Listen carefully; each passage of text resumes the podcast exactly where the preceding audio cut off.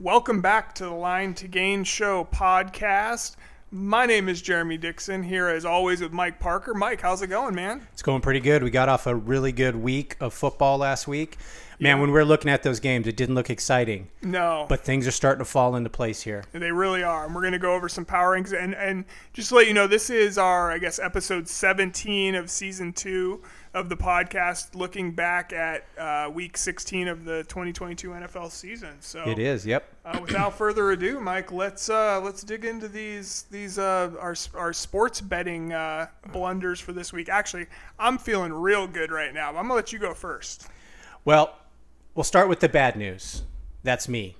Full stop. All right. So um, my first bet was Jacksonville minus one and a half.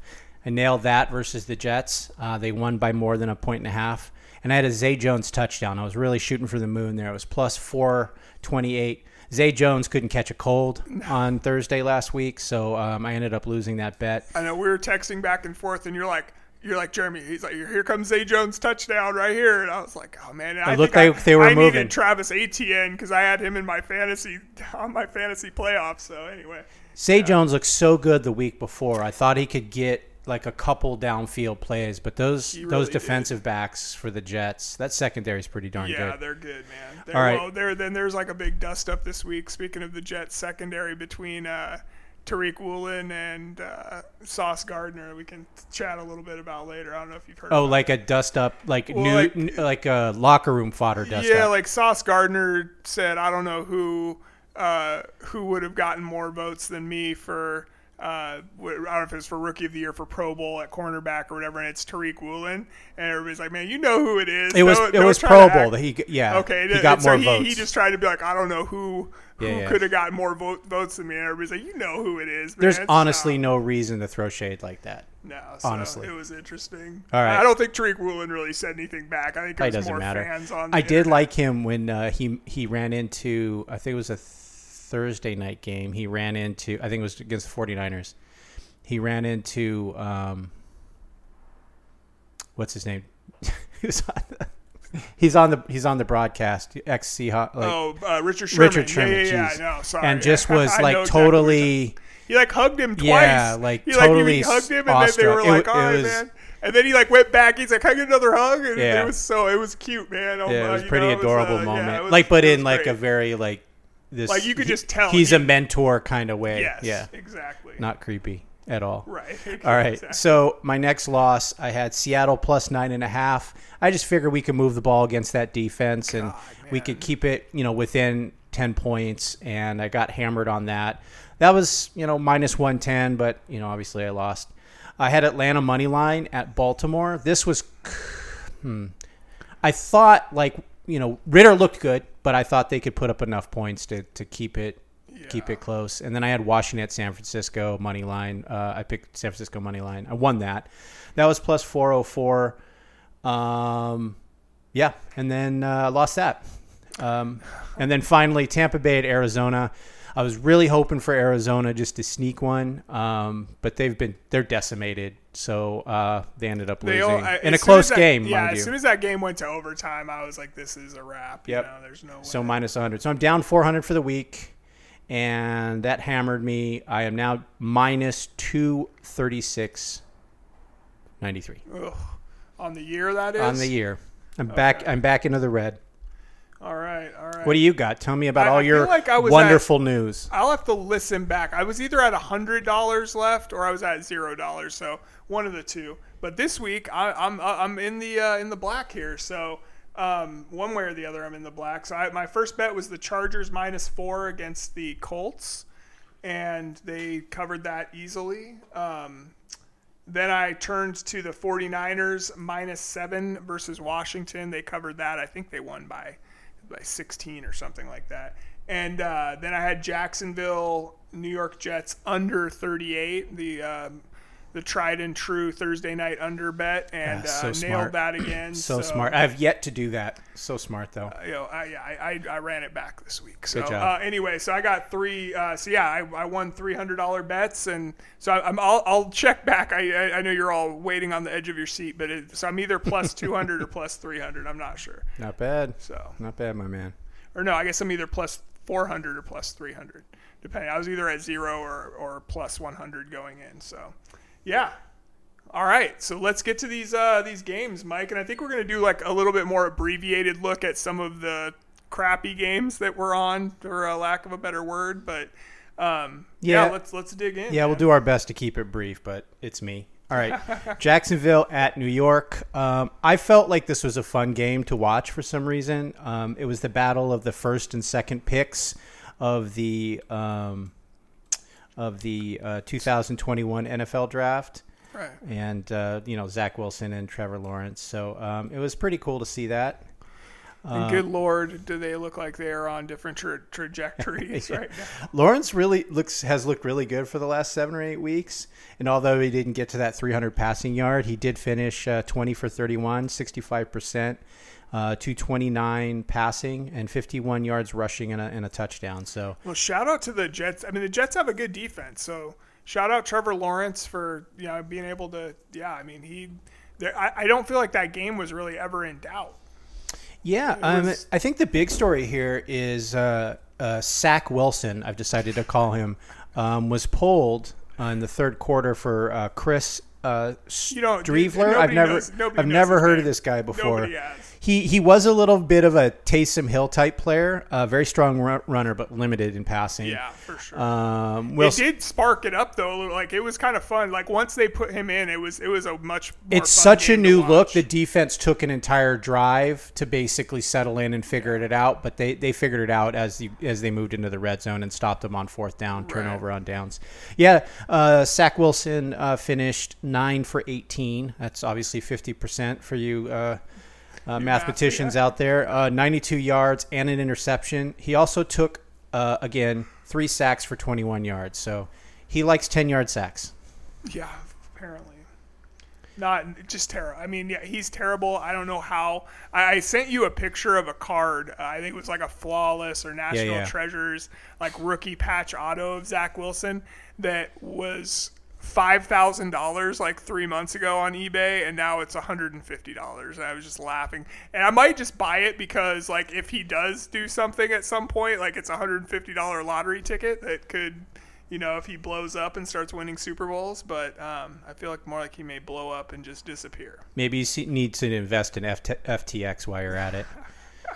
No, I think thanks. we, we joke, and I, I wasn't too worried about like your position. Let's wait and see with Zach Wilson. It was your approach Mm-hmm. Yeah. to like logically putting that in your brain. Right. Like your argument w- was a little sketchy at He's best. he's not good, man. Not Uh, yet. You were right. I was wrong. You're smart. No, no anyway. um, yeah, that, it was it was terrible. So All right, so what do we got next? beat that one to death. All right, moving on to Buffalo at Chicago. Chicago kept it close in the first half. Yeah, they, uh, they were, leading they by surprising. 10-6. Yeah, I was like, whole. I I saw that score flash across. I was like, typical crap. first half Chicago, like really tightening the screws defensively, moving the ball, not putting a lot of points on the board, but they looked okay uh, sh- for sure. However, in the second half, uh, both Josh Allen and the Buffalo defense stepped it up. Allen uh, went all Josh Allen on everybody and uh, threw a TD, rushed for one, and uh, drove the offense uh, offense down the field for another two uh, TD drives. Um, the defense held Chicago to 13 points and had two takeaways. So, of that 10 points, they only allowed uh, three points in the second half. I think that's the story. Josh Allen just decided to just kind of level up, and the defense uh, is playing pretty good over the last few weeks. So, Yeah. they No. really stepped it up. They're uh yeah, I mean there's not much more to say about that one. Buffalo is like one of the best teams in the league. Chicago's one of the worst, and that's what it looked like. So All right, moving on to one of the shittiest games of the week New Orleans at Cleveland. Dalton looked terrible. Watson looked terrible. They had a 44.3 and 47.1 passer rating, respectively. Someone had to win this game, and thank God it was New Orleans. Um, they're actually still in the hunt for the NFC South title, but Cleveland has been officially eliminated. thank God. Anything to add there? It, it was it was so bad. I all I saw was highlights, and there weren't many of them. Yeah. And you just pretty much covered the game. So I'm gonna ju- let's just move on. Keep that. it pushing. All right, Seattle at KC. Uh, Seattle couldn't tackle or cover Tra- Travis Kelce. That was my biggest takeaway of how they played. Mahomes looked great again, um, and uh, this game didn't feel close as the score might have even indicated. I think I thought I said the other day when we were chatting, and they scored 13, they scored 10. Um, it just it felt like it was even worse than the I think it was a 14 point deficit. So um, it they just got played off the field. Um, at least Seattle looks good with their shirts off. So that's one thing we can what, uh, what are we doing? put in our pocket.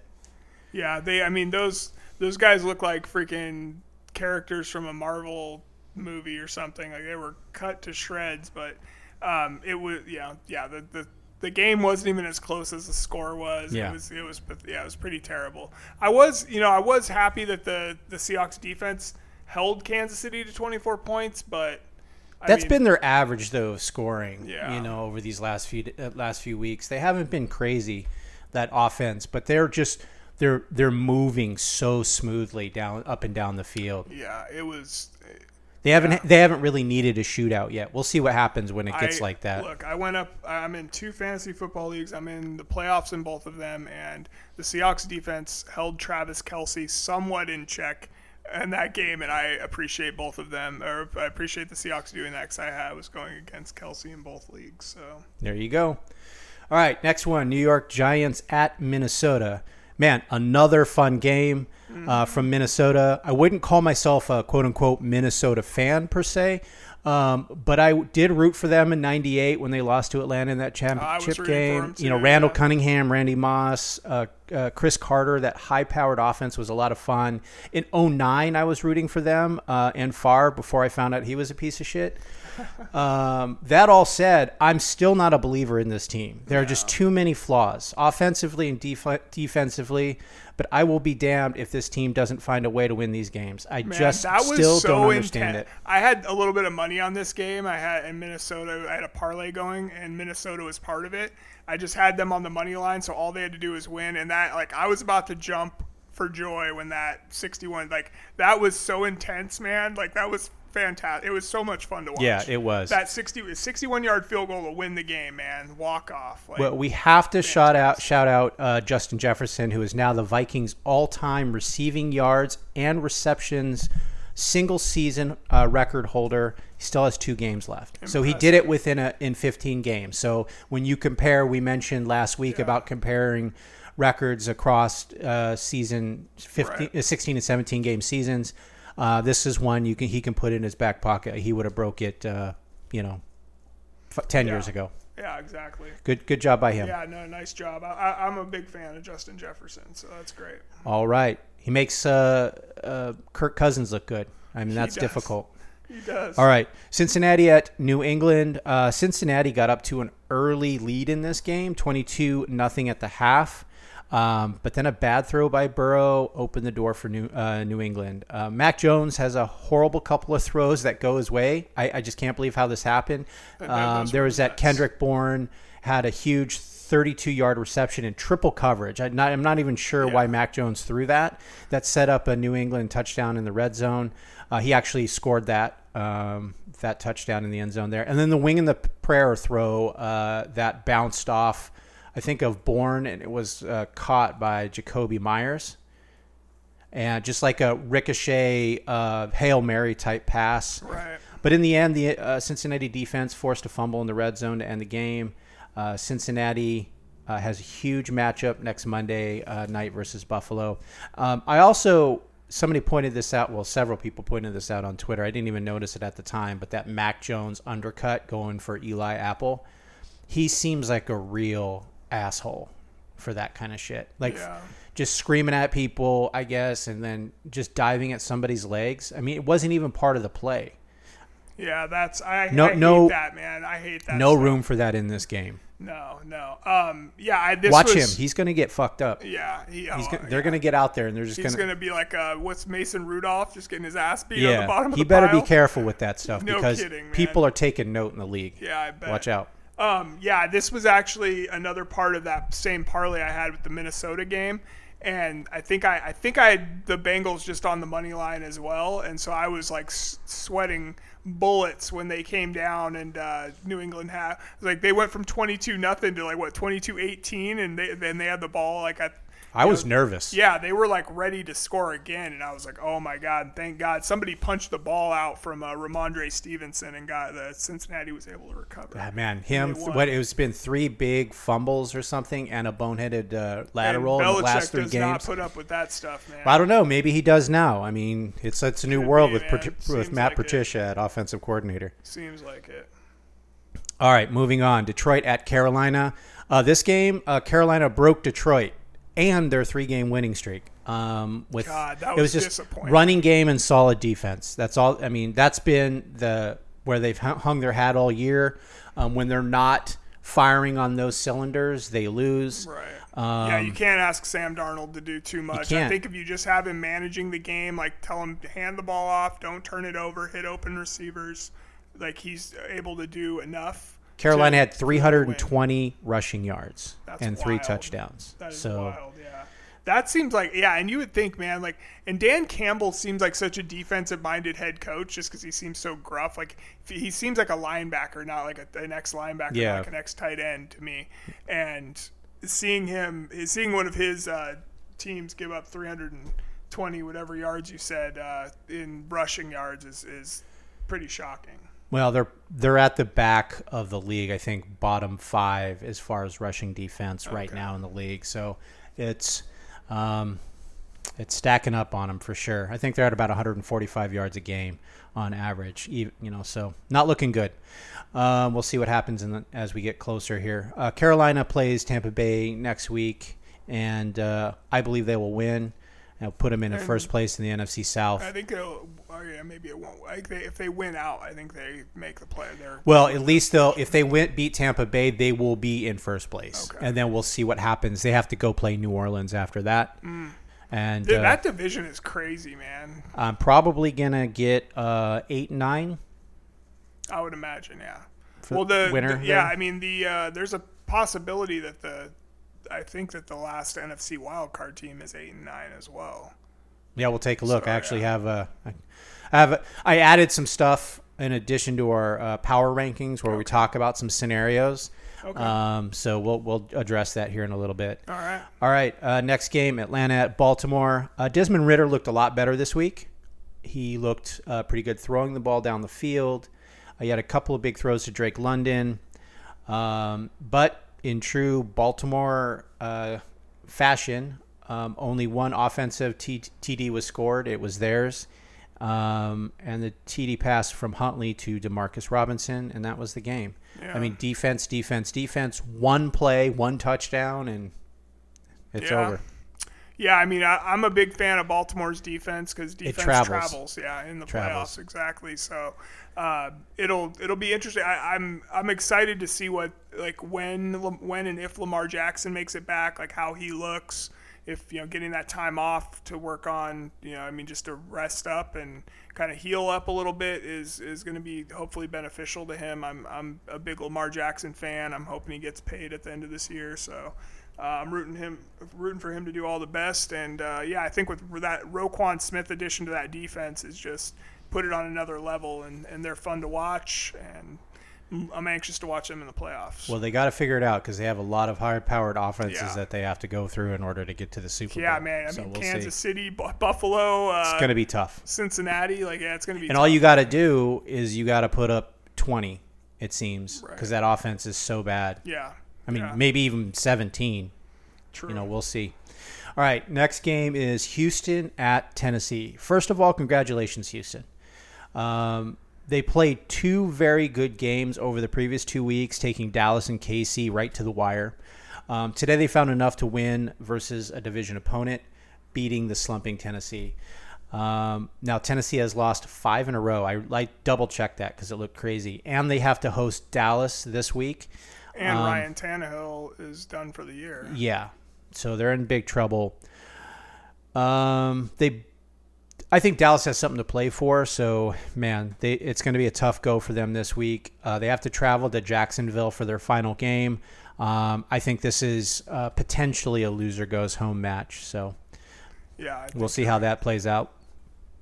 yeah, All right. yeah. That I'm sorry, that was just a terrible. Yeah, I mean, Tennessee's Yeah, what can you terrible. say? I didn't Yeah. really watch much of this one. Uh, I mean, Derrick Henry still blows me away seeing him run the He, ball. he did get a The touchdown. guy's a yeah. freaking monster, man. He's a truck out there, and uh, yeah, I'm a, I'm a fan of Derrick Henry. I wish Tennessee was better, but yeah, without Ryan, I mean they're they're cooked now without Ryan Tannehill. Like Malik Willis is, looks like uh, he, uh, yeah, I don't know. He's just dancing around in the pocket, like doesn't know what the hell to do with the ball.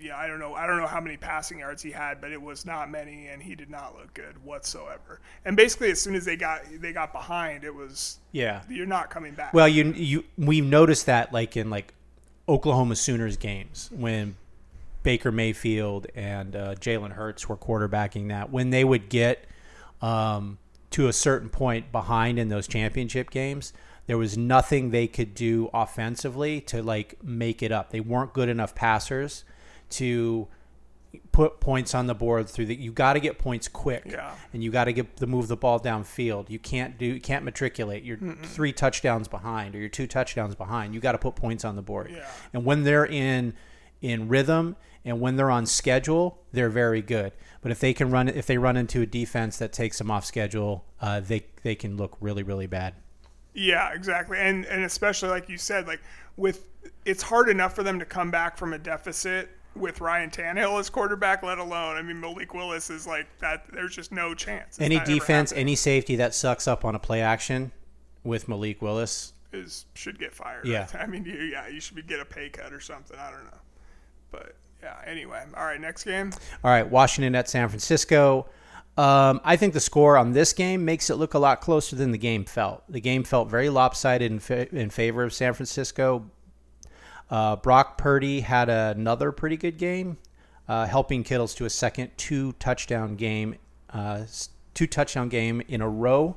Um, last week he had one against Seattle.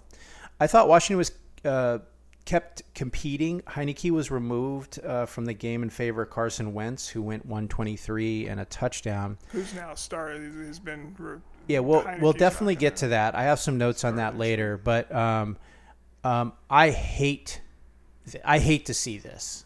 Like I, too. I hate this. I was rooting for Ta Taylor Heinicke a lot, man. He's playing the best defense in the league. Let's give him a little rope. Yeah. Um, he was sacked twice, had two turnovers, and he was the reason kind of Washington was currently in the playoff hunt. Let him compete. Let him come back. Um, so here's my side note to your point.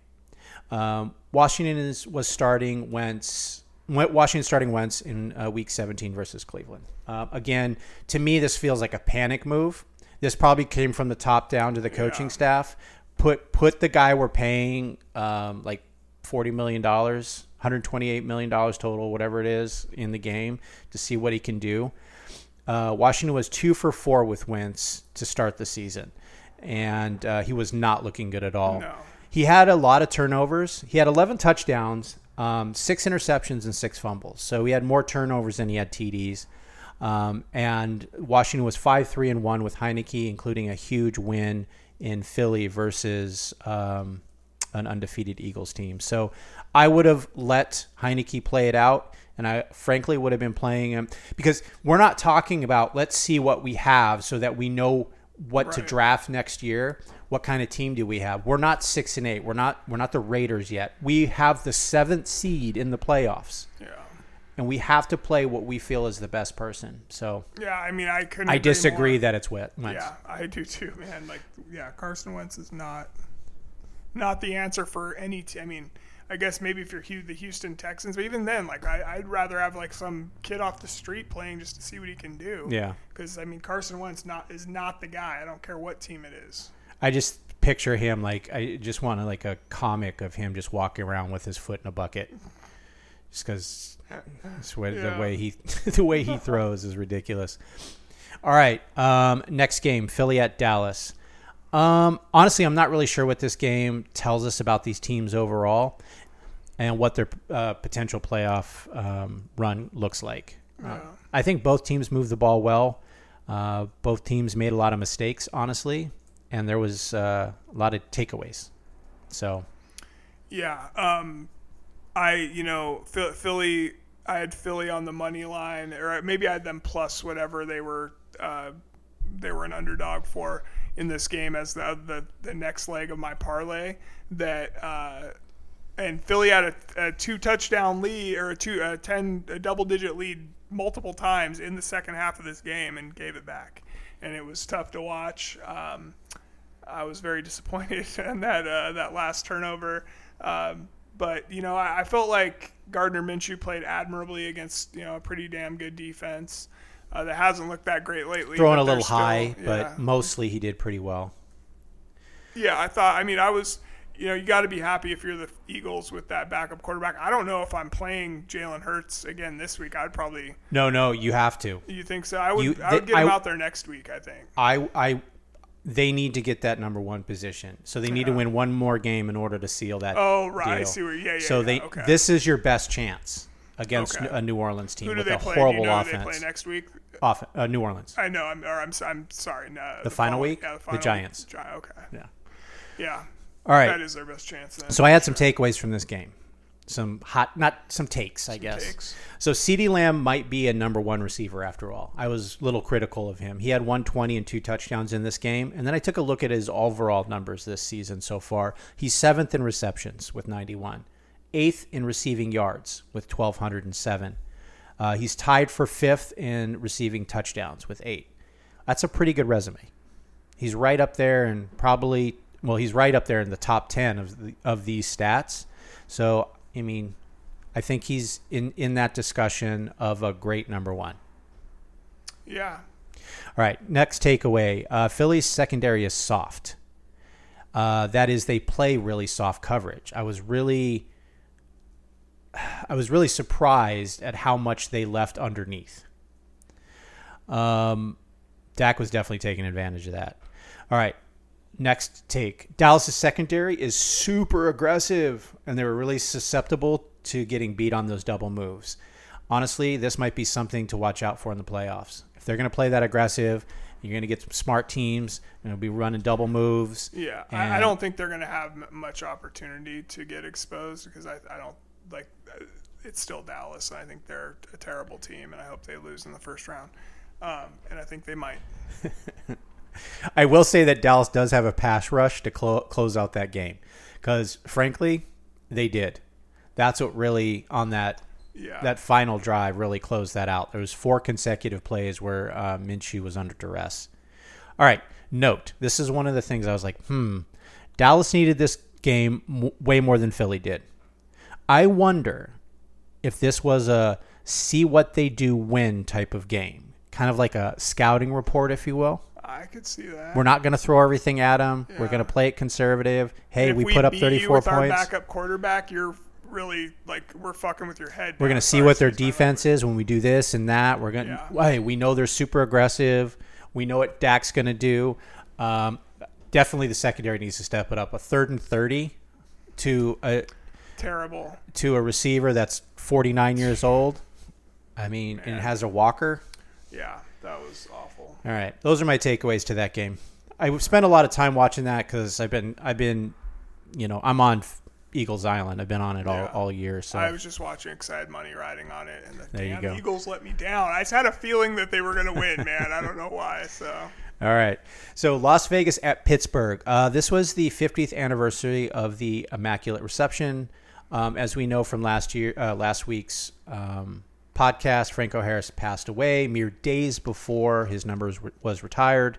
Very emotional, man. I Very surreal. The, uh, yeah. yeah, I watched the halftime thing with uh, when his wife and son came out, and um, yeah, it was it was definitely emotional and. You know, really too bad. He it's shocking that his number's not retired already. So well, apparently they don't retire a lot of numbers. So I guess yeah. I mean I guess that makes sense. But I mean, Carr looked really off here. Uh, he was throwing behind his receivers on his first two picks. He threw behind Moreau, uh, Moreau uh, and Renfrow um, in the intermediate part of the field, um, and missing the throw window on that deep post to Renfrow that ended the game. He completely he's wide open. All he had to do was get between the hash marks, and that's a reception and a first down, and giving yourself an opportunity to win the game. Uh, it didn't look like Carr was under too much duress. He was moving forward a little bit, but he let it drift, wobbling to the left. outside of the hash marks and it got picked. I just I don't know what he what he does or why he's doing it. Yeah, I agree. Um, it's yeah, it, yeah. I couldn't have said that better myself. okay. so true. All right, uh, this one was shocking, and honestly, so we got Green Bay at Miami. Um, Tua's passing yard numbers looked okay, he but he threw three interceptions, and they looked horrible. All in the fourth quarter. Yeah, just that really, was really so bad. disgusting. and back to back drives when they were right there. Yeah. Yep. And then it came out after the fact that he's got a con- he's back in the concussion protocol. I mean, it's got to be iffy if he even plays again this year, man. That's a really good point for next week for sure. Um, Because they've already said I think he's probably he's more than likely out this week for sure. Okay. There's no timetable for his return, is what the coach said. It's gonna be tough. Teddy Two Gloves is in there. All right. Well, I mean, it's it's hard to beat Aaron Rodgers in Green Bay when you lose the turnover battle four to one. I mean, that's just the bottom line. Yeah. It's a it's an NFL in- team in Green Bay. uh, and Green Bay. Oh, that's okay. I was Yeah. I wasn't sure if you said in or and. I was like, wait, wait. They were in Miami, Yeah, I was like, yeah. hold on, that was in Miami, Yeah, man. yeah, They should yeah. have. That's even worse, Yeah, you but gotta, yeah. you gotta beat them there. Um, yeah. So I mean, Gr- Green Bay all of a sudden is in the playoff hunt. This is kind of exciting, actually. Winning three games in a row. Uh, they're still sitting behind Seattle and Detroit at seven and eight, and uh, a half game behind the number seven seed uh, Washington. So we'll see how that goes. Miami, on the other hand, They still look kind of terrible too. I mean, Green Bay doesn't look great. Even in these three wins they've had, they don't look great. we'll see if we'll see if Aaron can elevate. I, um, I'm all I'm here for it, man. I, I love this. Honestly, Green Bay doesn't matter where they fall. Whatever their pick is, it's not going to be exciting No. or anything like that. It doesn't matter if they have the first pick or if they have the 12th pick Yeah. or the 37th pick. It just doesn't matter. Yeah, I'm excited to see what what Green Bay can do. So. Miami's in trouble. Four games in a row they've lost. Oh yeah, I've been my my buddy Primo. You love to make fun of me for calling people my buddy, um, but Primo, I just keep telling he keeps making fun of me about the Seahawks losing. I'm like, you like we don't have a quarterback, and you guys were off to like the one of the hottest starts in the NFL. Like we. uh Nobody thought we were making the playoffs, and we're not. Probably, I guess we still could, but I was like, we have probably a better shot than you guys do. So, Well, they're still holding down the seventh seed in the AFC, uh, but they do have to play two teams within their division over the next two weeks. Uh, one in New England and home versus New York Jets. Both teams are fighting for a playoff spot currently, so it's not going to be an easy road for them to maintain that seven. Yeah, how- I mean, how winnable? Like, as if you're a Miami fan or even a Miami player, like, how winnable does a trip to New England to play the Patriots with Teddy Bridgewater as your quarterback feel? I mean, I guess you're still going up against Mac Jones. That is a great question. so, We'll talk about that in a little bit. Okay. I got a little thing for you. all right, all All right, right. coming up. All right, Denver at the Rams. Uh, Denver, especially One Russell. of my favorite games of the week. especially Russell Wilson, made the Rams look like the defending world champions. Mike, the thing about are you, do you have more? No, no. Okay. Yeah. The, the thing about this game to me, like I've been watching every every minute of every second of every Broncos game this season, just at like a psychopath rooting against them, and this was over in the second quarter. I mean, it was a wrap. Your And- your just joy Oh, for the continuing failing of Denver and Russell Wilson. They fired their coach recently oh, as a result of this.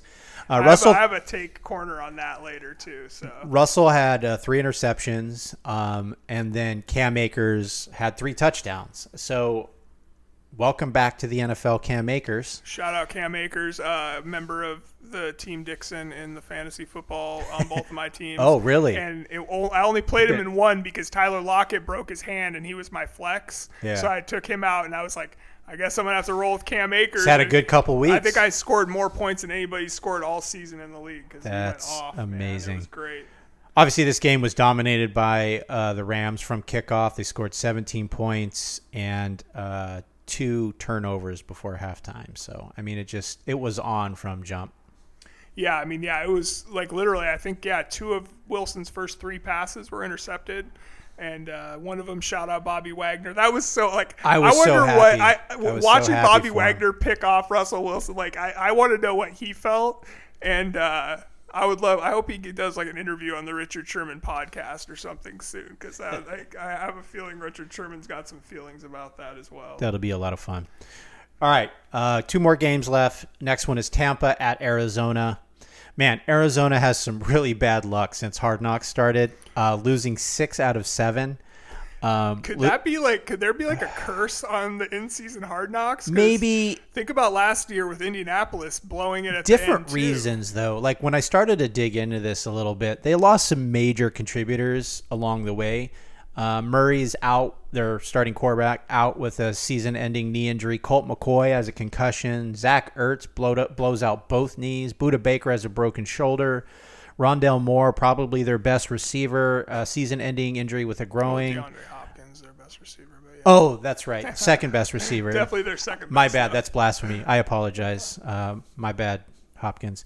Um, their uh, All Pro, uh, former All Pro cen- uh, center Rodney Hudson out with uh, um season-ending knee injury.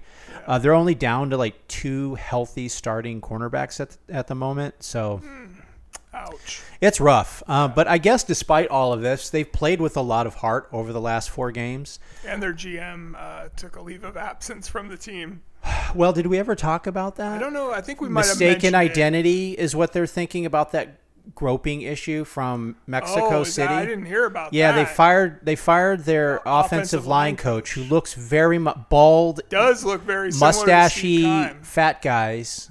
Looks kind of like Steve Keim, and he was fired immediately when this groping situation came out. Like think But he fi- was just like he filed he here." filed a grievance Uh-huh. um, to go to mediation for false um, false identification, and then right at that time, Steve Keim takes time away from the team. So I don't think Steve Keim's going to be back. You can't bring the other guy back either, but he'll probably get paid at least false, you know, Wow. being fired. I hadn't even heard that. That's that's very interesting. You heard it here, folks. All right. Despite all of this, um, they've played with a lot of heart over the last four games, playing the Chargers, Patriots, Broncos, and Tampa Bay Bucks. The Tampa Bay Bucks, really, really tough. Um, it's it's a tough go for them, but I think there's a lot for them to hang, hang their hat on this year. Um, they're as for Tampa Bay, they're still in first place in the NFC South now, but I'm not sure they'll be there at the end of next week. So we'll see. I'm not really excited. I'm definitely selling any Tampa Bay stock that I had. I mean, I've, I've liquidated it completely. I'm just, I'm out. I don't blame you. Yeah. It's like uh, Enron. I'm just out. Oh man. All right. Yeah, I couldn't agree more. All right. Final game Monday night. Uh, L.A. Chargers at Indianapolis Colts. Uh, the Chargers secondary was has been on a roll as of late. Um, in their games, they held high-powered offense, uh, high-powered Miami offense to 145 passing yards, no TDs. They held Ryan Tannehill and Malik Willis to 157 and a pick.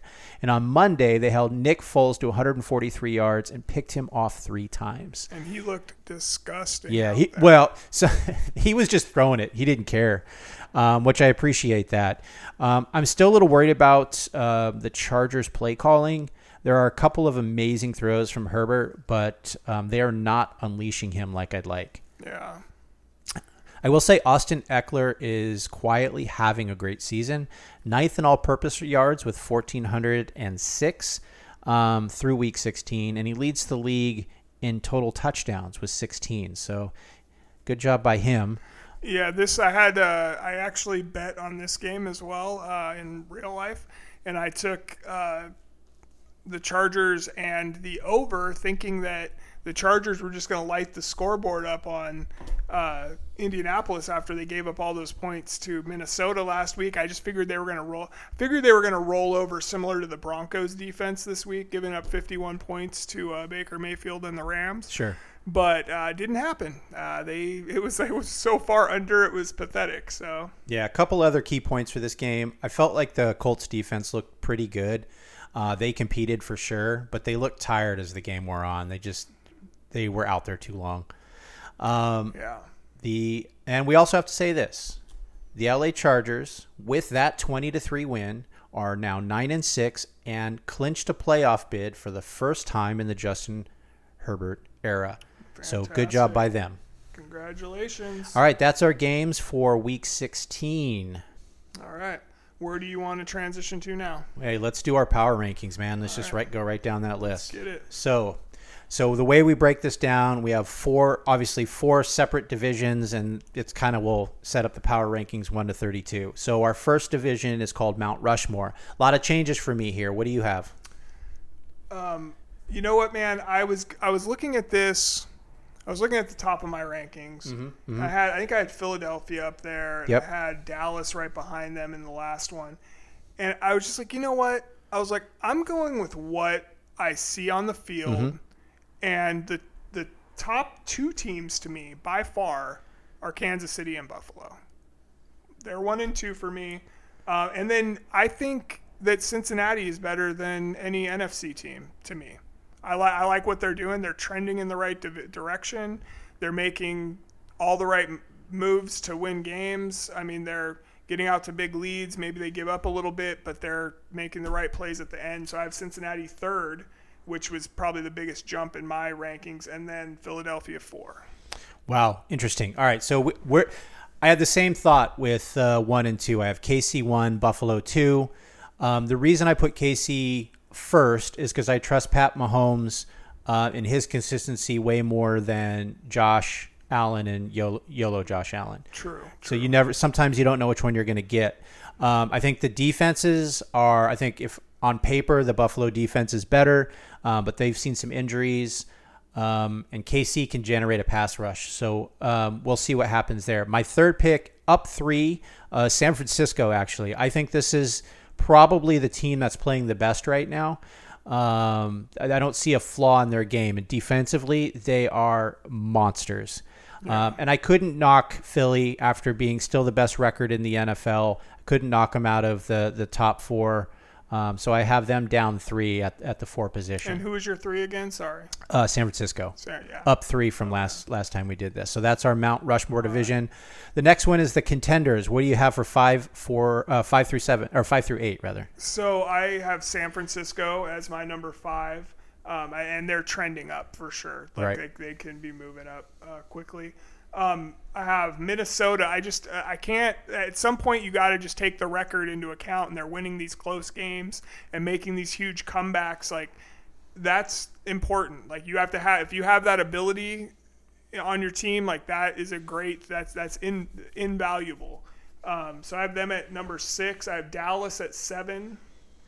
And before I saw that Ryan Tannehill was out for the season, I put, already put him in. I put Tennessee in at number eight. Ooh, that's So, huge. yeah, I I, dropped them off. They the need planet. to drop. Yeah, they Yeah. need to drop on mine too. So anyway, um, yeah, that was uh, that was probably. I should have done a little more research on that one before I put the list together. But It's okay, man. The audience isn't mad at you. I know. This Thanks, is this is all BS anyway. Thanks, guys.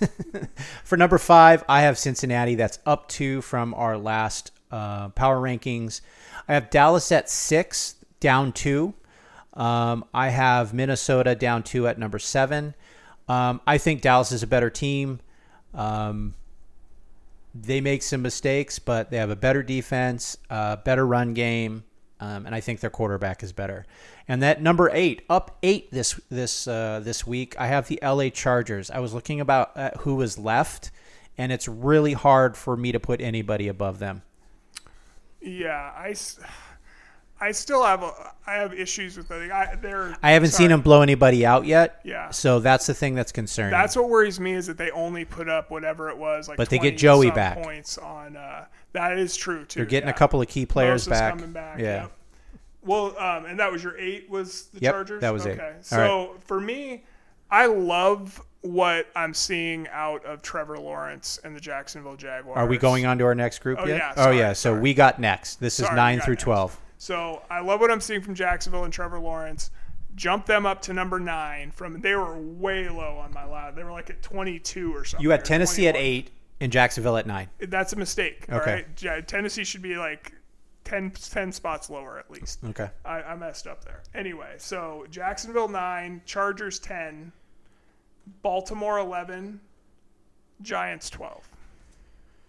Man, we're seeing some separation in our picks here. I mean, I think we're for the last three times that we've done this or whatever it was, we've been very close. But um, I have for nine uh, Baltimore down one. I just can't take them out of that this group yet, even though I'm not impressed by the way they're playing. Right. I I couldn't find any. I think Miami's better than the Giants um, in a neutral field, you know, in the Sun Belt, and I also think they're better than Washington. So I have them uh, at number ten, down one cent. I moved the Giants up four um, to eleven, and Washington up two at twelve. Okay. All right, long shots. This is our teams uh, thirteen through sixteen. What do you have? I have Detroit, Miami, New York Jets, and Tampa Bay. Okay. All right.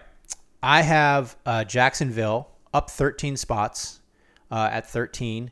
I have Green Bay at um, 14, up seven. I'm really kind of feeling their little push right now. I have the Jets at uh, 15, down four, and the Detroit making a surge here, uh, up four at 16. Okay. All right, so for our Seinfeld division, um, this is 17 through 20. This is kind of the middle of the pack. Um, what do you have? Uh, I went Washington, New England, Green Bay, Seattle Seahawks. Okay. We both had Seattle, New England in this group. I had 17. I had the Carolina Panthers up 11 positions from last time. Uh, Tampa Bay is falling for me. Um, I have them just below Carolina. I think they're so close, but I think Carolina is a better team right now. So Tampa Bay down five, Seattle down seven at 19, and New England down three at 20. Okay, so we're pretty similar right in that Yep, area. yep. Um, what's next? What's the next? Uh, the Pretenders division. This is 21 through 24. All right, I got Pittsburgh. Um, because I like, I feel like they're, they don't look terrible all the time, man. Um, they They hold it together for sure, and they're surging. they're they're giving people They're in the hunt. they're giving people uh, some yeah they're they're making they're giving people problems. Um, so I have 22 the Carolina Panthers, uh, 23 the New Orleans Saints, and 24 I have the uh, new look fighting Baker Mayfields and the Los Angeles Rams. Wow, that's really high to have the Rams there. Well, they were like 28 on my list, and I'm like, you know what, man? At this point, I don't like. I just I feel like they're they're at least competitive right now. You know? what no, mean? I got you. of these other I got you. I got you. They're, they are competing, that's for sure. All right, my 21 is Pitt. They're down two. Um, like you said, I think they can compete, but I just felt like some other teams were better uh, top to bottom.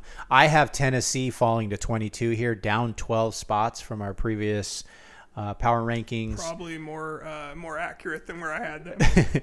Um, 23, I have Las Vegas. They're down five. And New Orleans at 24, moving them up one. Um, they've been competing over the last couple of weeks. I'm still scared of them as a NFC South uh, division champion. So, yeah, I could see that. all right, maybe next year is the next division. That's 25 through 28. So, uh, No, go ahead. oh, I have uh, Atlanta at 25, Mm-hmm. the Cleveland Browns at 26, the Arizona Cardinals at 27, and the Las Vegas Raiders at 28. Okay, I have Chicago up six. I think they're surging a bit. They they've looked really good, even though they've had some L's over the last couple of weeks. I have um, I have Atlanta at 26, down four. Cleveland down three at 27. The Rams moving in a positive direction, going up one point or one position to 28. Okay. And the relegated, the final four, 29 through 32. What do you have? I have at 29 the Indianapolis Colts.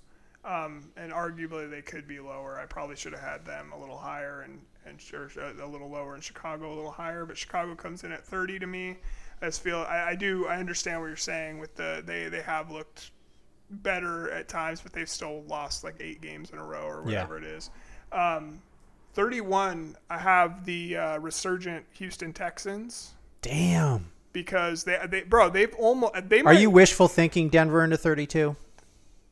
I don't want to talk about it because if I talk about it, then it might not happen.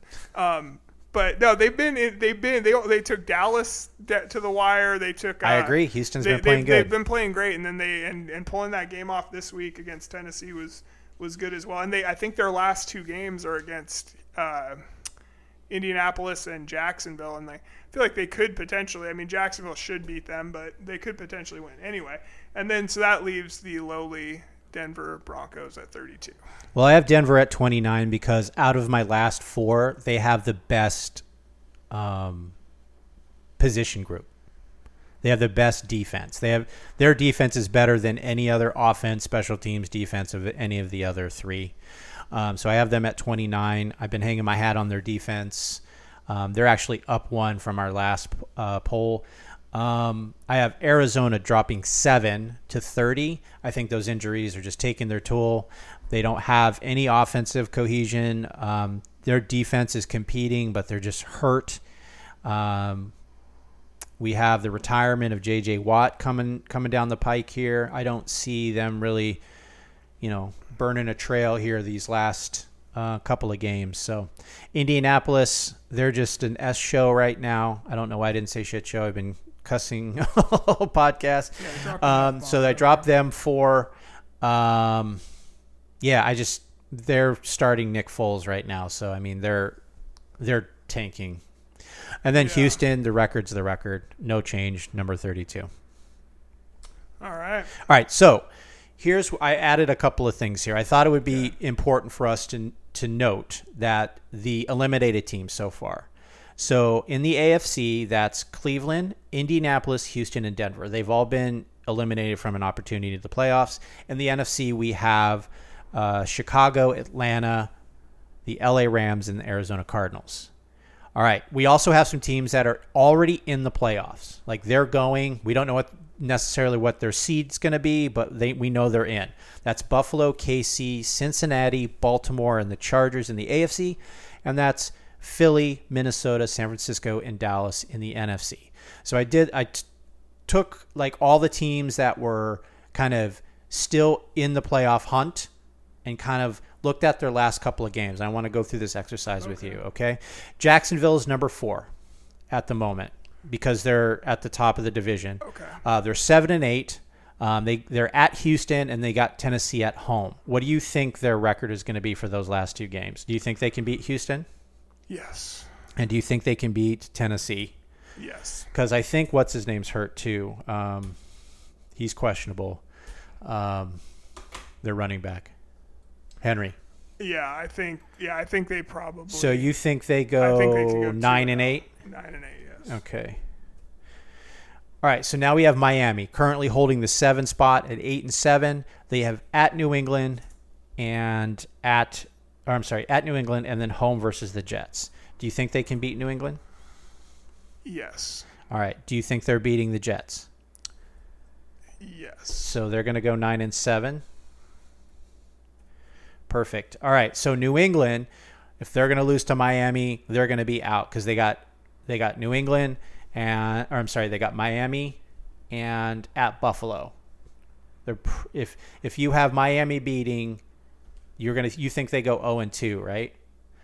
Right. So, um, man, they might go 0 and 2 even if Buffalo's resting people. Um, so they go. So what are the odds? I mean, it's it's it's setting up that Buffalo and Kansas City are going to be playing for that number one seed all the way through, because they have a tie record and Buffalo has the edge because of the head-to-head. But yeah, yeah, very. you know, so it's yeah. yeah. I mean, they could be playing full starters all the way through. So we're we're predicting that New England's out. Yeah. So at that rationale, the Jets uh, should be out as well. Uh, do you think they're going to beat Seattle? Yes. All right, so they are um, eight and eight, and then you say that they're losing to Miami. No, I th- didn't. I think Miami was losing. I thought Miami was losing out, didn't I? Or did I say? I asked if they could beat the Jets, and you said yes. Okay, yeah. I do. I do think they can beat the Jets. Never mind. Okay, yeah. Okay, So, so, so- so Jets one and one. Yeah, so they'll go eight and nine.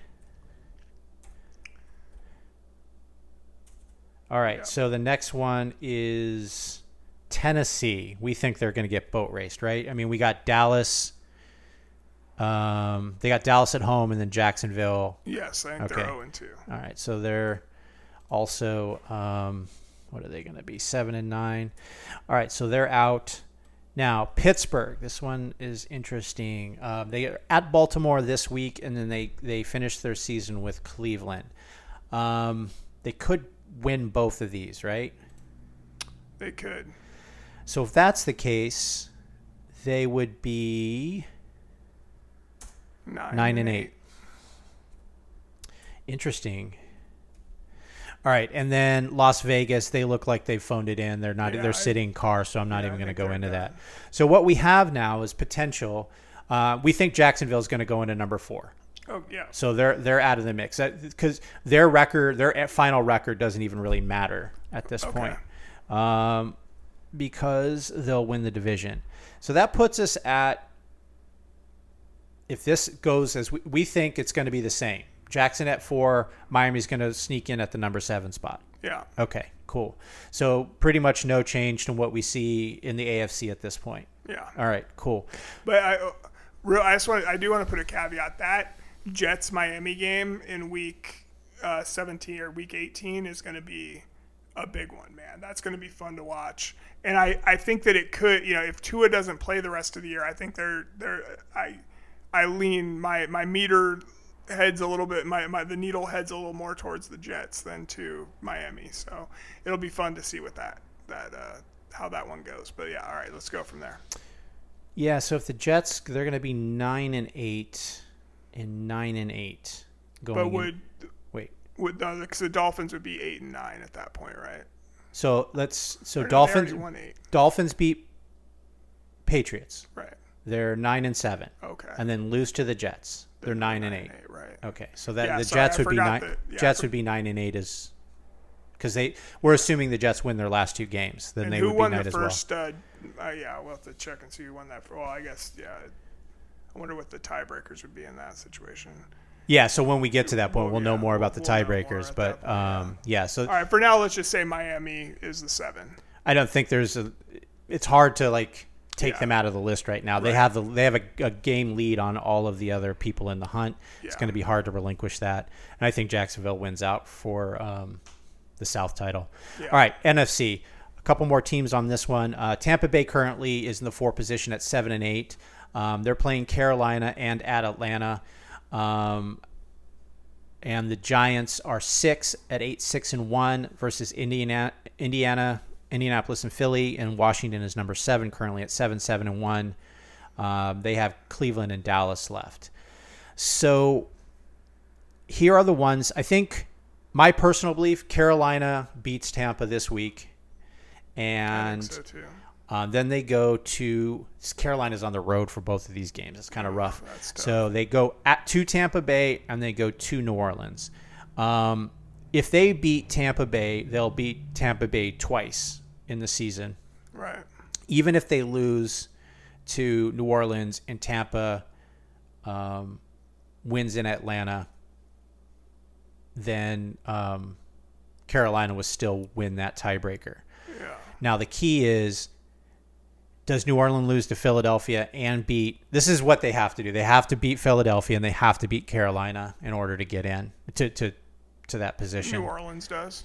Yeah, in order to get to the four seed with Right. that division winner. They're not going to win out. They don't have enough wins, you know, to make it into a wild card position. I don't see them beating Philadelphia. So what's your what's your um my take is Tampa's out Agreed. and New Orleans is out Agreed. and that the Panthers. Carolina Panthers win the NFC South. I, I think that that would be if I had to put money on it, that would be my bet too. Okay. So now we have two teams with a weird tie scenario. Um, we have Seattle, Detroit, and Green Bay still in the hunt for two positions, uh, number six and number seven. Uh, Seattle, if they get to um, nine and eight, and the Giants lose to let's say Philly, they're going to be well. There's no scenario where we pass the Giants, but we can catch Right. Washington. Yeah. These tie scenarios are so odd. All right, so what do you think? Seattle they go to the uh, they got the Jets at home and the Rams at home for their final two. They go one and one. I mean, uh, They got to win they- both basically to be in. Yeah, I think they go one and one. All right, so they're out. Well, who knows with the Rams now? Jeez. Detroit, they're uh, they got Chicago at home, and then they go to Green Bay. That's going to be a huge game, I think. I mean, I'm hoping they go 0 2 for Denver's draft pick sakes, but they're probably beating Chicago and losing to Green Bay at Green Bay. so that puts them out of the mix. So, man, that leaves Green Bay. I'm rooting for Detroit to go 2 and 0. I'm rooting for Seattle to go 0 and So Green Bay um, hosts Minnesota this week. That could be huge. Um, I don't trust Minnesota in Green Bay. Maybe something happens, and then they gotta, and then Green Bay hosts Detroit the following week to figure it out. I think there's potential where Green Bay sneaks into this thing.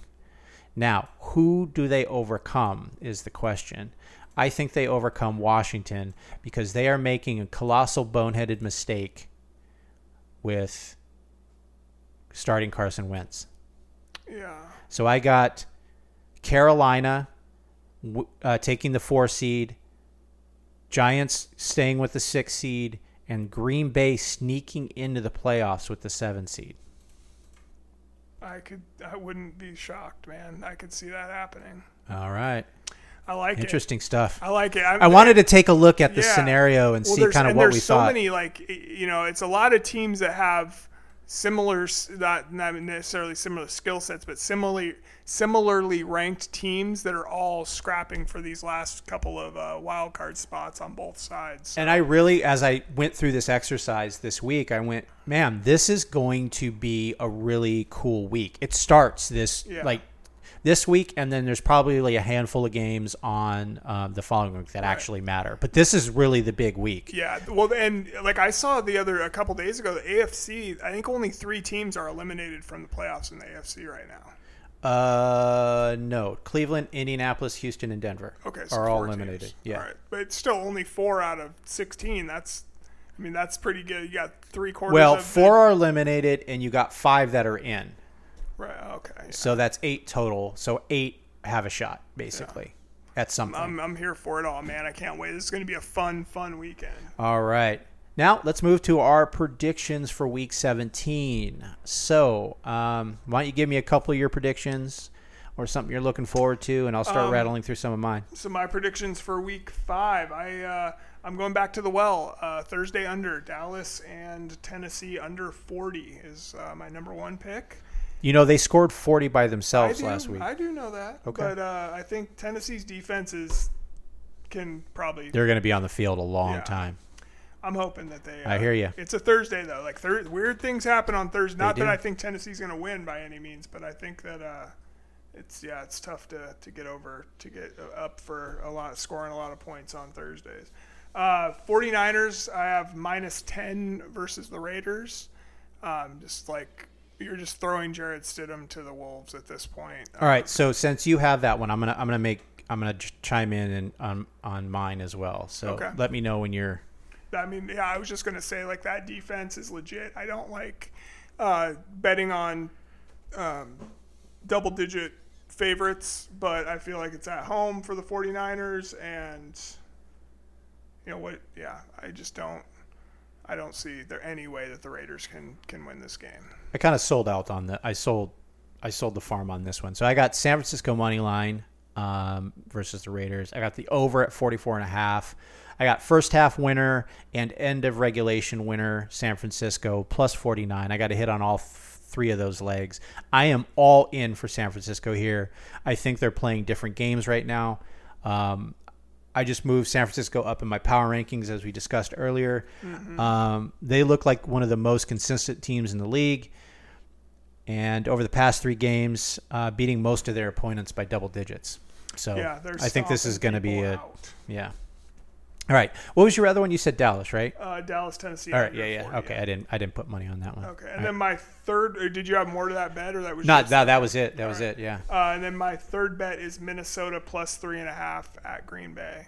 I just feel like, uh, you know, I, I didn't love a lot of the lines this week, and I just was looking at it, and I think uh, Minnesota finds ways to, to win, or to if they do lose, they're losing close, and they're giving me that uh, the hook on that three and a half, so I'll take plus three and a half on uh, Minnesota. There you go. All right, probably a smarter man than me. I decided to go for it this week. I'm down two plus hundred bucks. One, two, three, four, five, six, seven bets here. I'm all the way in. All right, so I have Carolina money line at Tampa Bay. It's plus one thirty six. I'm picking Carolina to win the NFC South. So to do that, this is a must win game. I expect Steve, uh, Steve Wilks to lean into his running game. No need to overthink it. Uh, run the ball down Tampa's throat uh, they're currently 17th against the run at 120 yards per game. They're even worse over the last three at 127. Um, all you have to do other than that is make uh, Tom uncomfortable in less than two and a half seconds, and you win. Yeah. All right. Uh, so that's just a solo bet. Yeah, just just a money line so bet. I have a quick question for you. Sure. Is if Carolina makes the playoffs, is Steve Wilks the uh, coach of the year in the NFC? Coach of the year in the NFC. After no. trading away no. all your best players. No. Okay. Just wondering. I think it's still um, guy in Philly. Yeah. I mean, he's just doing what he was supposed to do, though. we, we all are, right? but come on. Yeah. You can't. You got. You got to look at the overall success of the team. All right. all right. My next bet is Jacksonville money line at Houston and the over at 43 and a half. That's plus 176. I'm picking Jacksonville to win the AFC South. So again, I had to make I have to make this bet. In order to do this, they have to win this. Um, they have to win this game and the Week 18 game versus Tennessee. So I might as well throw it in there. Um, I'm throwing out the New York Jets game in a short week, uh, you know, Thursday night football anomaly, but their previous six games, they've had covered the 43 and a half. So I expect him to do that here uh, this week as well. All right, Chicago money line at Detroit. I'm looking for Chicago to beat uh, Detroit here plus uh, 210. After seeing Detroit um, defense get shellacked by the running game versus Carolina, I started to sell my Detroit stock. I don't believe they will make it into the playoffs. I think the implosion starts here with Chicago. I expect Montgomery, Herbert, and an imposing Justin Fields to follow the formula laid out by Carolina and steal this one on the road. Okay. All right. Miami money line at New England plus 128. Can't believe they're underdogs. Miami, need, well, they lost four in a row. What are you going to do? Miami needs to stop the bleeding somewhere, and I think this is going to be the time to do it. They have uh, been on a four-game losing streak, but they still hold at, uh, at least a one-game lead for the final playoff spot. Even with Teddy Two Gloves, I think the higher-powered offense of Miami uh, has enough to win the game. I'm also out on Mac Jones. He, uh, I'm out, out out on him as a quarterback and a human being. All right. All right. New York Jets at Seattle. I took the Seattle money line plus 114. Uh, this is Seattle's longest losing streak of the year. Um, they went a couple of two game losing streaks. As they're currently in a three game losing streak right now as good as I think the New York Jets defense is, I don't believe they can make the playoffs. I think they are missing a couple pieces still on the offensive side, especially. Um, if Seattle defense can figure out how to get some pressure on White Mike and uh, also make some tackles just in general, I think the offense can do enough to put some points on the board. We'll see how that goes down. Okay. And I had the San Francisco already talked about that, and then the, my final one is Pittsburgh money line at Baltimore plus 140. This is gut feeling more than anything else. Uh, Baltimore is already in the playoffs.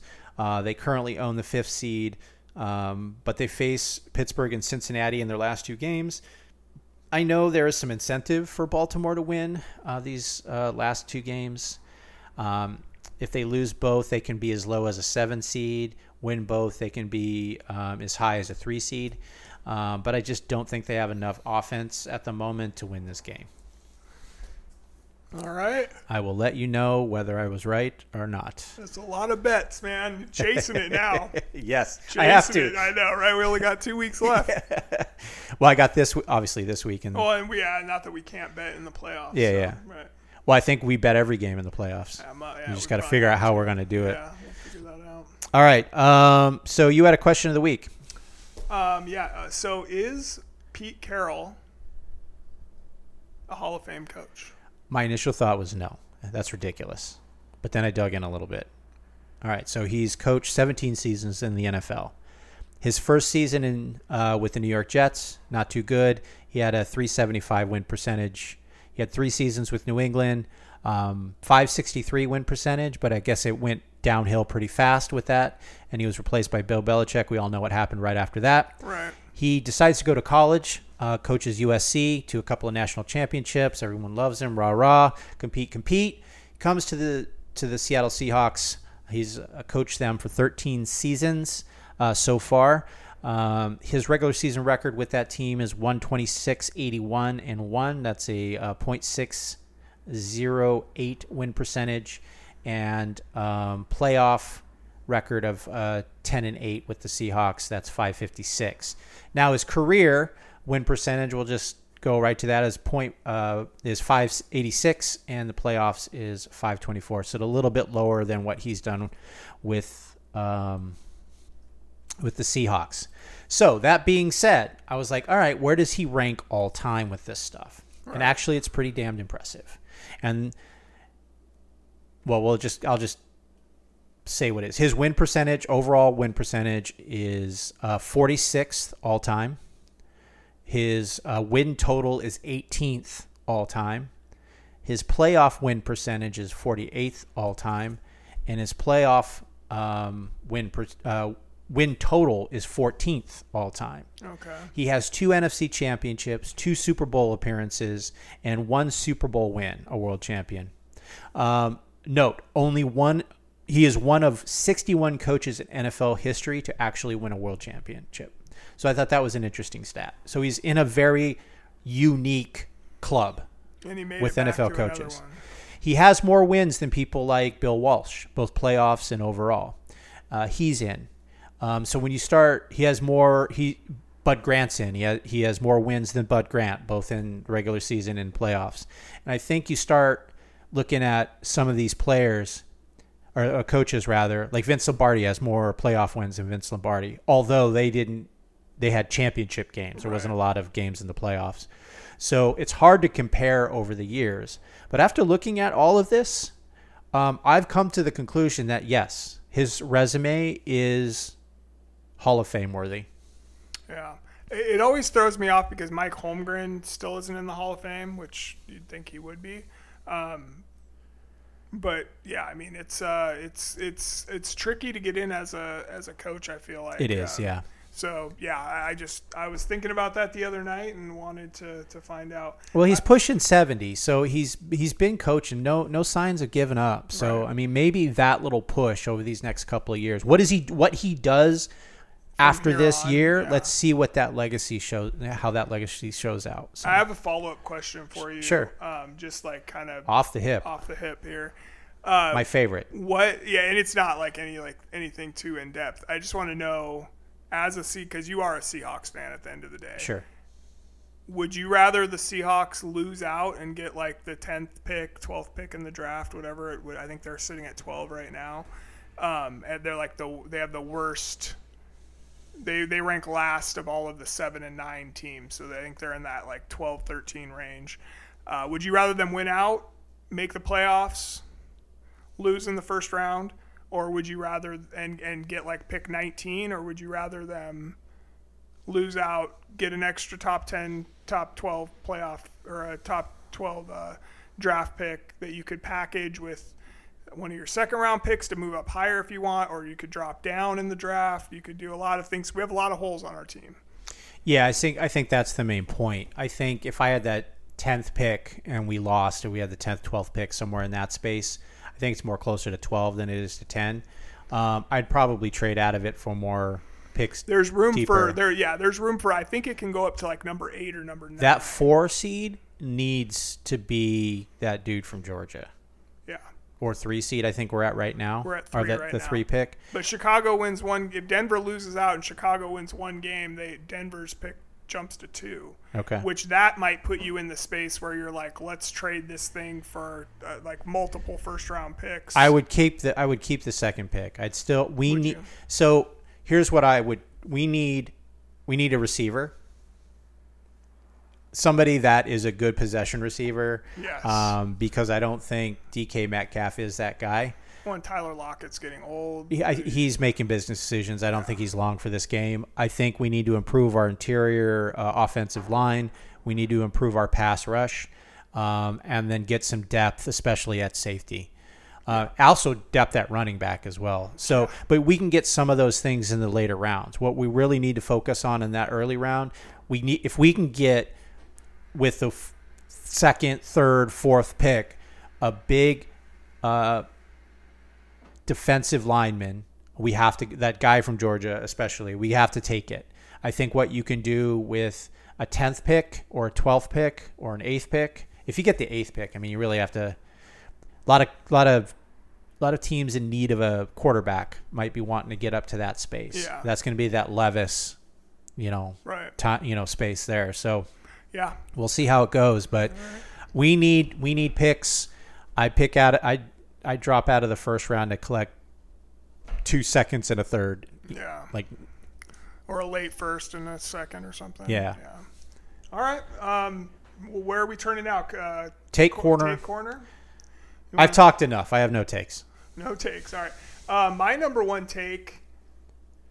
Did Nathaniel Hackett take the Denver job, assuming that Aaron Rodgers Yes. was coming with him, and Yes. then and Well, that's Ru- why they hired him. Yeah, and Russell Wilson is, was just like Yeah. the, what they had to settle for. Yep. That's I love it. I Yep. love it. I, so I was just thinking about That's that. not that's not a take, man. That's that's, That's fact. fact. Yeah. Yeah. Okay. And then my other take, I didn't really do any. Re- it, it was Christmas this week. It was hard to even watch many games. Um, and Mike's looking at me like he Sounds knows like I was over here watching games like nonstop. but uh, you know, it was it was hard to get a lot of work done on this. But uh, I texted Mike at one point during the games on Saturday and said, um, "I'm convinced that pass interference is no longer a penalty in the NFL." Because They are letting them play for sure. They are letting them play. Like you saw the, uh, I think the Washington uh, receiver Curtis Samuel just gets hugged in the end zone by Yep. uh, by one of the defenders from the Giants a couple weeks ago. And there's just been there's been a lot of really egregious. I didn't take the time to go find them all, but. Uh, there's been a lot of really, really egregious uh, pass interference penalties that haven't been called at the end of the game. And the thing that bugs me is that in any sport, if it's a foul in the first period, it's a foul in the fourth quarter, you know, or fourth fourth period, or at the end of The the, hand game, fighting, so- maybe you let them get, but a full on grab. yeah, it's weird, man. They've been letting them get away with a lot. You know what sucks about that? Because Heinicke, he wins that. He's five, He's six two and one, right? beating the Jets. yeah, He's he's he's eight and six and one in the fifth seed. yeah, that's yeah, it swings that's- it. That's, That's, really a bad. touchdown, or at least it's a pass interference with the ball on the on the goal line. Yeah, it was crazy. All right, good um, take. So yeah, what uh, you know, let's uh, hit our diversity section and get out of here, man. Yeah, I just have one. Um, I finally finished the Victory Machine, uh, the making and unmaking of the Warriors Dynasty by Ethan Strauss. wasn't a particularly long book, only 200 pages, but I just, you know, doing all this other stuff. I finally got. It. I wanted to get it done, so I can move on to the next one. Um, so this book was pretty interesting. It kind of went over the start of this whole thing with Mark Jackson and what his vision originally was. And the reason that they started there is because he was the one that was the coach when they kind of drafted Curry and Klay Thompson and Harrison Barnes, kind of setting up that core. They traded for uh, Bogut, Andrew Bogut, and they set up that core uh, for what became the Warriors that we know today. So. Um, the thing with him is a lot of players. He was very like old school um, in the way that he liked to run an offense. Was which was give the guy with the hot hand the ball every time. So in that particular offense, it was going to be Steph Curry, hundred percent, because he was the one that can get his own points. He's a he's a dead shot shooter.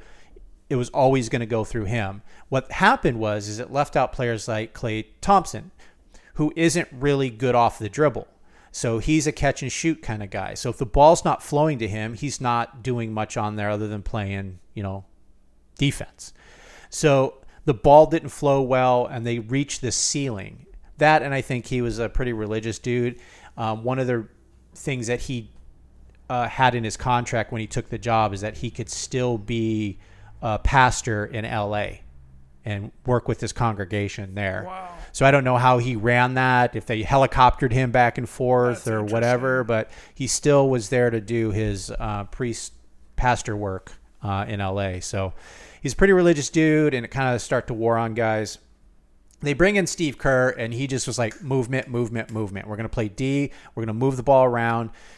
If you watch them now, like Steph Curry's running all over the place. Is this is where Klay Thompson's career really turned, you know, took off Yeah. because he's that catch and shoot. It's just I'm going to stand here. You can pass to me. I'm going to launch it. There was that one game where he hit like th- 10 three pointers, um, s- scored 30 plus points, dribbled it seven times or whatever it was. So that's that's the kind of game he played. So we went into that. Then they wanted to go to that next level with courting Durant and everything that happened with that um, the whole entire team was like, dude, you need to come out here. He decides to, and immediately is unhappy, apparently.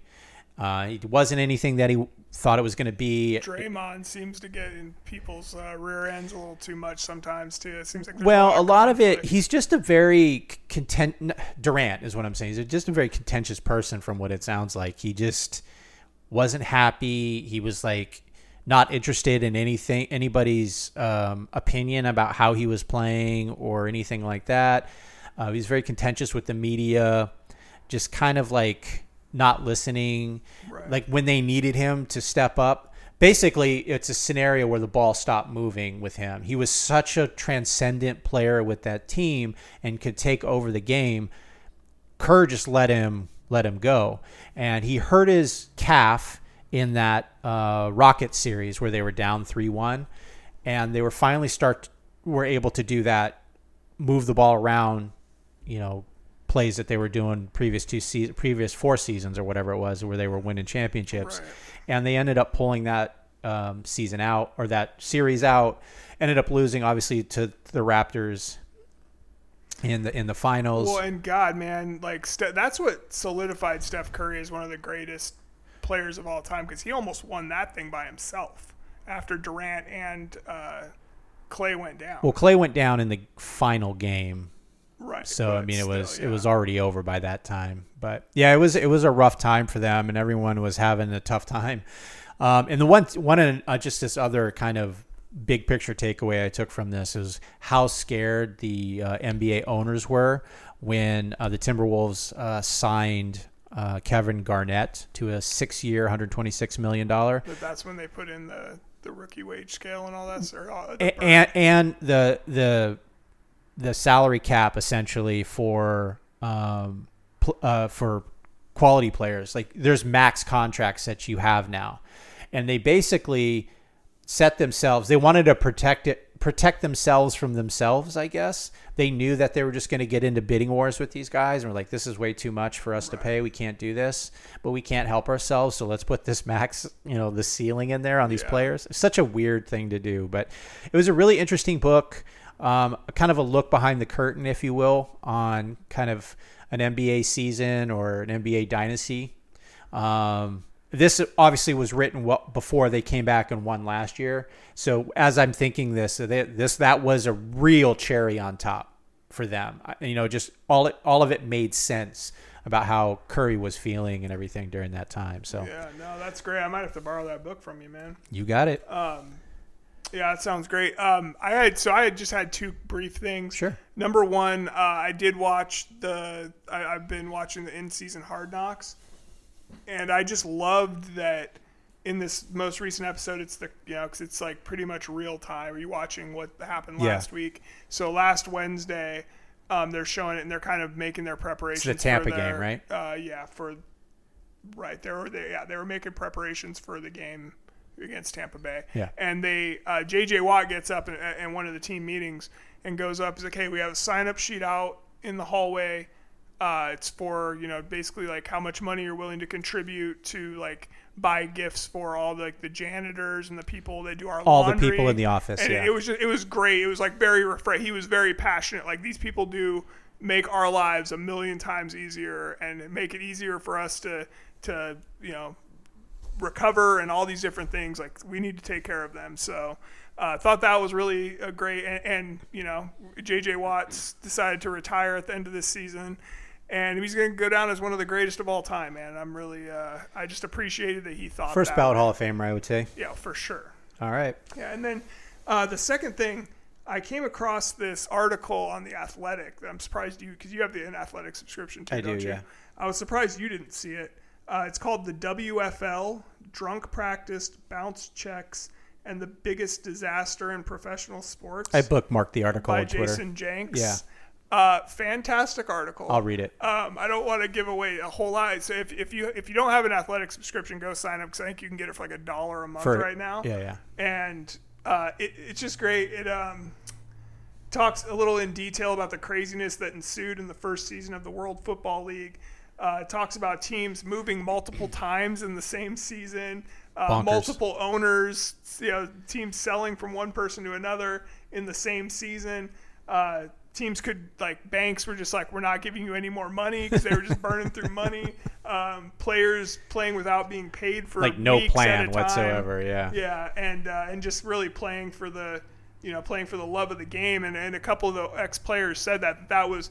You know, at the time, it seemed terrible, but like looking back on it now, they're like, "I'm so glad I was a part of that, even though I never got paid or whatever." You know, like one guy uh, went It's on an to, annuity. yeah, he went on to own a. Uh, oh, I, I'm blanking on the guy's name now, but he went on to own a um, arena league, the arena league team in Orlando for a while, which was one of the most successful arena league teams. And he was like, try he was really like trying to bring in an arena league t- or uh, NFL team to Orlando. And he was a former NFL player, but he after the last game, the last championship game, I think it only they only had two seasons. Um, the cops came in to to repossess their jerseys and pads and stuff in the locker room, and, and the owner was just like, "Hey, we won a championship. Like, what the hell? You know, you have the pads. We don't need them anymore."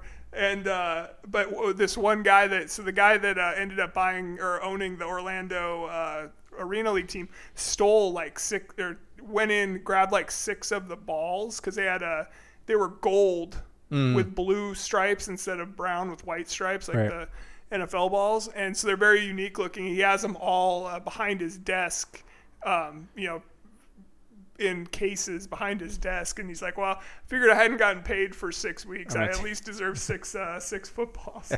but uh, yeah, and, and it was funny. They had multiple teams in Birmingham, Alabama, which seems like a hotbed for like alternative football leagues, like because they they always have. Uh, Birmingham's in the AFL now, and the, Well, uh, that's that's one of the interesting legacies of these leagues, right? It really opened the minds of professional sports as we know it to expand into what we call the Sun Belt. So a lot of teams in Florida happened after that in the NBA and Right. in in uh, baseball and in the NFL. So the South, we had a couple of teams in Texas that that came up. Um, I mean, who would put a, a team in Tampa if it wasn't for somebody proving that they these teams could be successful? Basketball Right. team in Orlando, it's just bonkers if you think about it. But that's the legacy of these leagues, the World Football League and the USFL. yeah, I couldn't agree more. All right, I, Just- yeah. So what? Uh, what else you got, man? that's, it. That's all I have for diversity. All right. Well, hey, uh, like, rate, review, share this podcast, all that stuff. We appreciate you all listening. And Mike, take it away. All right, Jerimie. As the playoff picture becomes more clear, I think it's the right time to give respect to one of the greatest rants in NFL history. On November 25th, 2001, Jim Mora had an iconic response to a question about the Colts making the playoffs. What's that? Uh, playoffs? Don't talk about playoffs. You kidding me? Playoffs? I just want to win a game.